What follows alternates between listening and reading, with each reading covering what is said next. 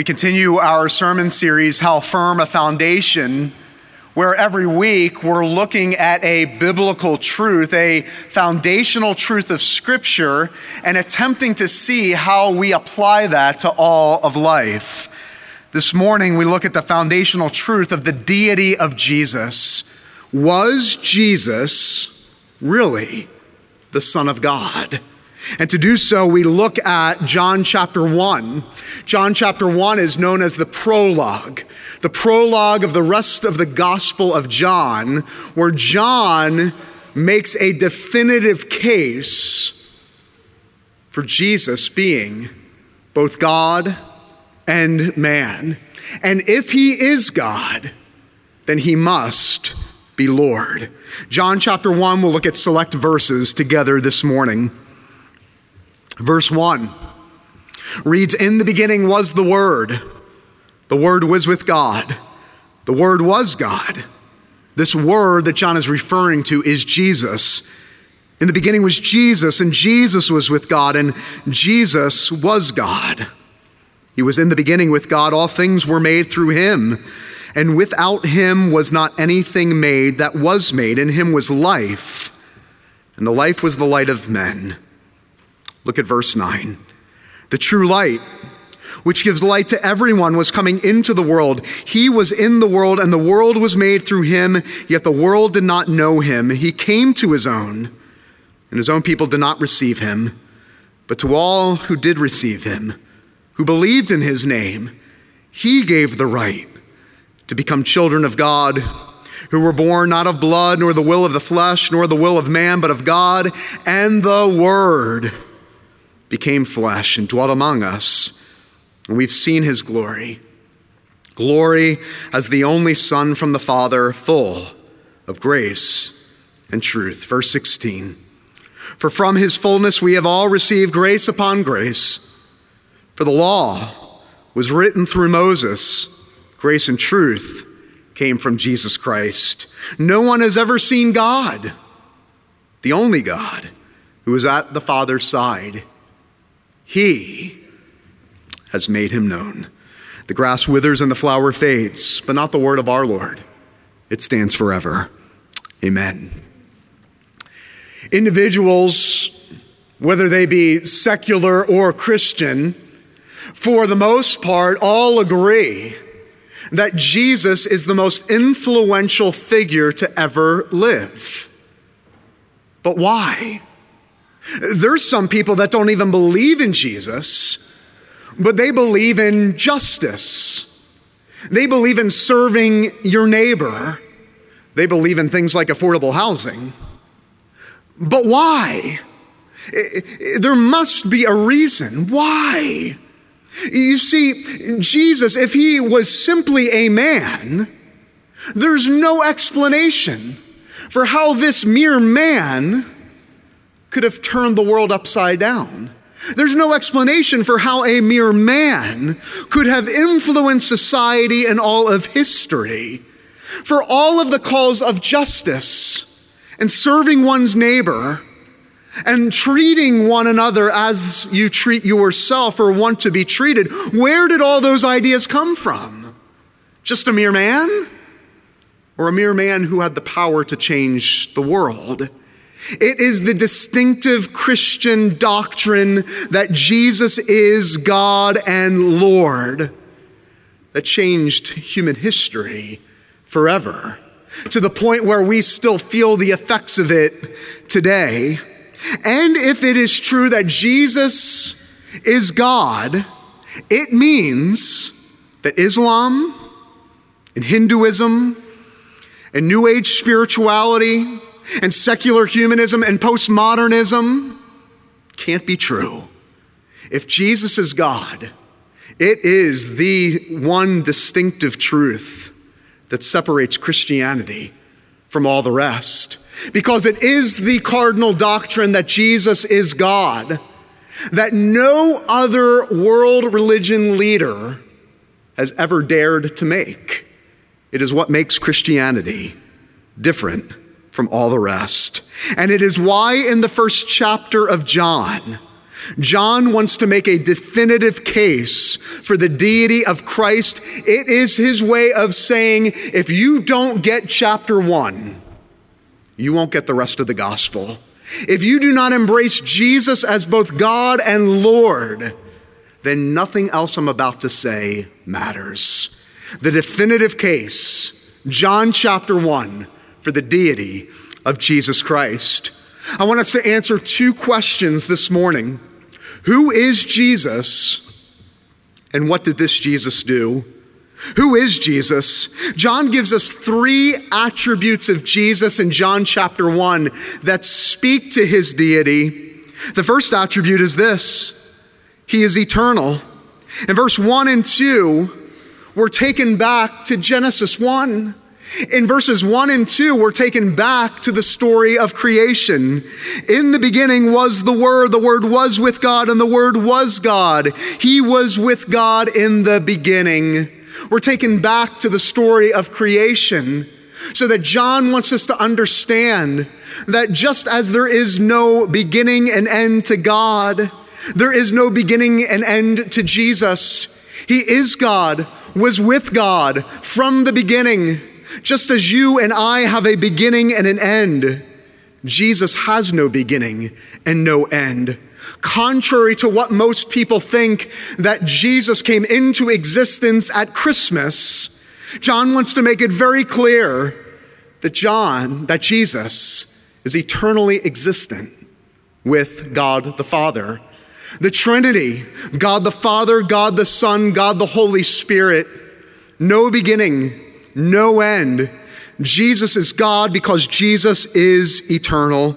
The second attribute is this not only is Jesus eternal, but in verses 4 and 9, we are told that he is life and light. He's the source of life and light. Verse 4, in him was life, and the life was the light of men. Verse 9, the true light which gives light to everyone was coming into the world. Just as we read in Genesis chapter 1, that life and light are together the two are one. That God speaks and light enters into the darkness and brings life to the darkness of creation. Just in the same way, Jesus comes and he is the essence of life and light, that he is the epitome, the manifestation of life and light to all that receive him and believe in his name. Jesus doesn't come to be the reflector of life. He doesn't uh, reflector of light. He doesn't come to be the reflector and the, and the teacher or the one who points where you can find life, but he comes as the one who is the essence of light and life. That in him, and in him alone can you have light in the midst of darkness and life in the midst of death. And this is the promise of Jesus that He alone brings what we long for and what we desperately need. This is remarkable. Later in the Gospel of John, Jesus will declare that I am the light of the world. Later in the Gospel of John, Jesus will declare that I have come so that you might have life and have it more abundantly. He's making the claim that outside of Jesus, you live in utter darkness, and outside of Jesus, there is no life.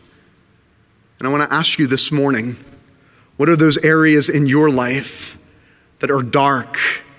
And rotting and decaying that need the light and the life that only Jesus can bring.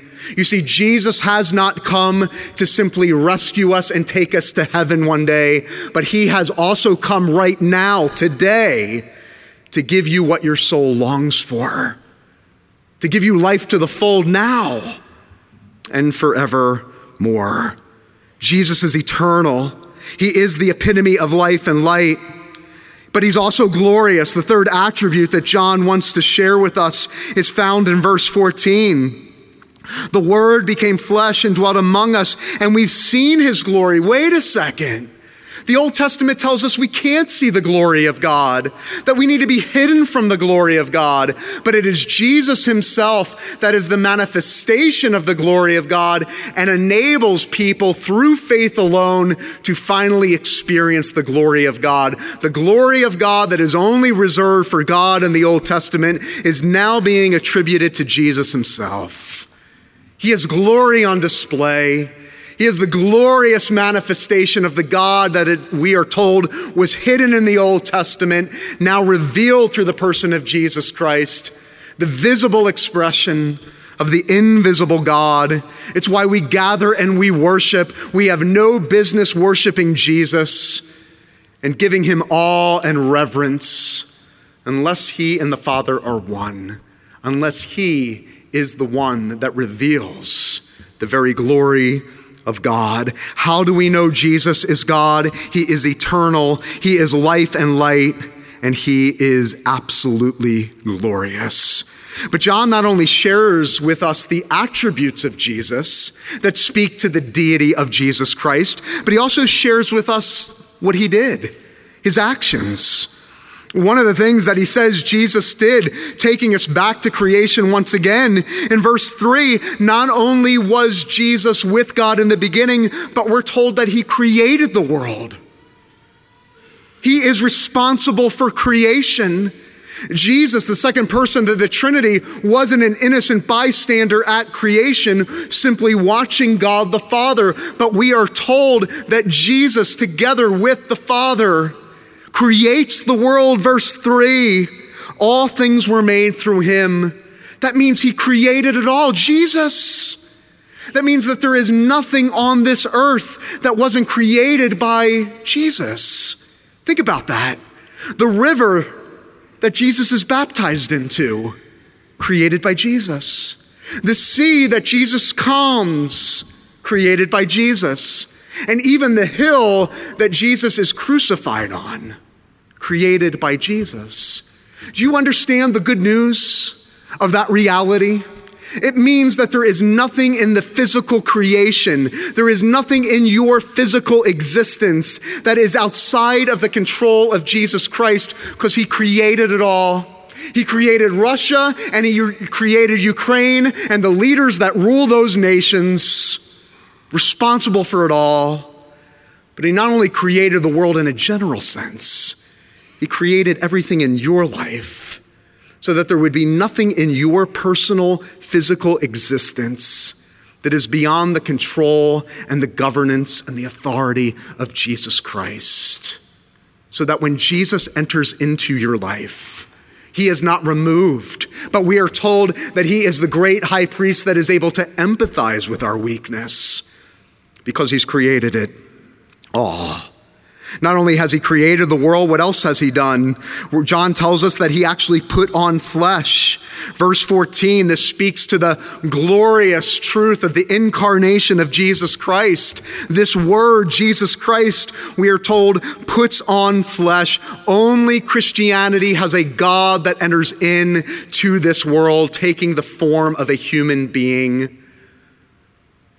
But it's the good news of Christianity because we are told that only one would come that would be able to atone for our sins, that this one would not only have to be fully man, but fully God. It is the incarnation alone that gives us the hope for the atonement of sins. That when Jesus puts on flesh and dwells among us, he becomes like us, yet perfect, yet innocent making a way for our sin to be atoned for. If Jesus was just a great man, there is no hope for the atonement of sin and no hope of salvation. What does he do? He creates the world, he puts on flesh. But lastly, we're told he restores us to the Father. Look at verse 18. We are told that no one has seen God but the one who comes from the Father's side, he has made him known to us. One of the great tragedies that we read in Scripture comes in Genesis chapter 3. That we, because of sin, are estranged from the God who has created us. We are separated from the Father because of our sin. And we are told in verse 18 that there is one who has come to do the impossible, to reunite us and reconcile us to the God that we have lost, God our Father. Only Jesus has the power, we are told, because he is divine to do the impossible and reconcile us to the God that we have been separated from. Ernest Hemingway tells a great story of a young boy by the name of Paco living in Madrid it's kind of like the modern story of the prodigal son. And, and Paco leaves home and he, he, he goes and he wanders through the streets of Madrid, and, and his father goes after him, searching for him. And one day, Paco's father uh, posts an advertisement, and it reads this Paco, meet me at the Hotel Montana at noon on Tuesday. All is forgiven. Love, Papa. Well, the next day at noon, 800 young men by the name of Paco show up to the Hotel Montana. Why? Longing for a father who fully forgives. Only Jesus, because he is not just a man, but the divine Son of God fully God and fully man alone has the power to reconcile us to the one we long for a father who fully receives and fully forgives and fully redeems and fully loves. This is the message of Christianity and the message of the good news of the gospel. So, if Jesus is God and he is Lord, what does that mean for us this morning? A word of application to the Christian. You might be here this morning and you've been walking with Jesus for years and you say, Yes, I believe Jesus is God and I believe that He is Lord, but does your life look like one that has fully surrendered to the Lordship of Jesus Christ? You see, if Jesus is God and Lord, it means you can't do business with Jesus on Sunday and have a side business on Monday. I'm going to do business with God on Sunday and I'll take care of my own affairs on Monday morning. If Jesus is God, it means every square inch of your life is surrendered to the Lordship of Jesus Christ. It means your marriage and your heart and mind and soul and body and kids and career and your money and your future and all of your ambitions surrender to the Lordship of Jesus Christ. If you're a teenager here this morning, Surrender early your future dreams, your future passions, your future plans to the Lordship of Jesus Christ. The aim of your life as a Christian can only be about one thing not your personal happiness, but the glory of God. If Jesus is Lord and God, He alone becomes central. But a word of application to the non Christian this morning. Maybe you're here and you've always dismissed Christianity. Maybe you're watching at home and you have not truly reconciled the message of Christianity with your own life. May I plead with you this morning to not say a few things. If you believe that Jesus is one of the most influential men that ever lived, do not say, that I just simply can't believe him. You have to do some deep searching in your soul to understand how can this man be the most influential man that ever lived, but I simply can't embrace him as my Lord. If he is who he says he is, then we must reconcile with that truth this morning and not simply dismiss him. As the great C.S. Lewis said, he is either a liar, a lunatic, or he is Lord. But you must reconcile with that truth this morning. If you're not a Christian, I plead with you to also not say that uh, I can't become a Christian because I'm not qualified. No, actually, that admission makes you qualified for entrance into the kingdom of God. It's actually the individual that says, I'm not qualified, that actually qualifies themselves to become a child of God. You see, if you were actually able to qualify to enter the kingdom of heaven, Jesus would have had no reason to come. And he certainly would have, and we would have no reason to believe that he is the true Son of God. Jesus alone makes a way for those that can't earn it, those that don't deserve it, those that will never qualify to enter the kingdom of God because of our sin. I plead with you that you will find bread nowhere else except through Jesus Christ alone. A few years ago, many of you know that we lost our daughter, Lily. And following the death of our daughter, it naturally brought up a number of questions in our home with our five year old and our seven year old. And our oldest son, Preston, would naturally ask questions. How do we know for sure that we'll see Lily again? How do we know for sure that Lily's in heaven? Did she do the right things? Did she say the magic words? And time and time again, God used this passage, John chapter 1, to bring across and to make clear the truths of the gospel and the good news that our family needed to hold on to, the truths of who Jesus was as our only hope to know that we will see our little Lily again one day. And it was on January 22nd, 2018. I think we have a picture to show that my son Preston, tracing his hand on the Gospel of John, chapter 1, made the statement and the profession Preston, seven years old, I believe in God. And you can't see it, but underlined on that passage and in that picture is verse 12. And it was verse 12 that brought everything together for Preston and for our family. But to all those who receive him, all those that believed in his name, God gave the right. You didn't earn the right, but God gave the right to become a child of God. Listen to me. Our family has no hope if Jesus is simply a man. Our family has no hope if Jesus is simply a moral exemplar. We have no hope if Jesus was just a great prophet and teacher, and you have no hope as well.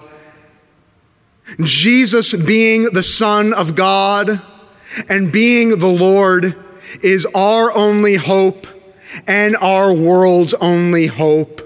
It is the truth and the good news that Jesus is both God and Lord that gives us hope this morning and understand the gospel that He alone grants us the right to become a child of God. Today, for some, is a day of surrender.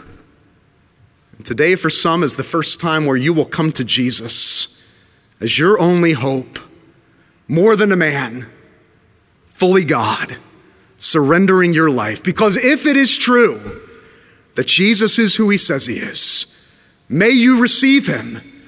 May you believe in his name. And may you be given the right from God alone to become a child of God. Let us pray. Our Father and our God, to all those that believe in Jesus and receive him as Lord you grant the right alone to call us your child. If there is someone here this morning that has never reconciled this truth, Maybe their entire lives they have been trying to live as if Jesus was simply a influential figure in history but not somebody to surrender to. If he is God, then he's Lord. And if he is Lord, may we bow our knee and surrender our lives and receive the life that only he can offer the one who promises to come into our brokenness and our darkness and bring life and light, both now and forevermore. A child of God, not by the will of man, not by any power we possess, but simply through Jesus Christ alone. May there be many this morning that come to the kingdom through Jesus because he is the Savior of sinners, the very Son of God. And it's in Jesus' name I pray. Amen.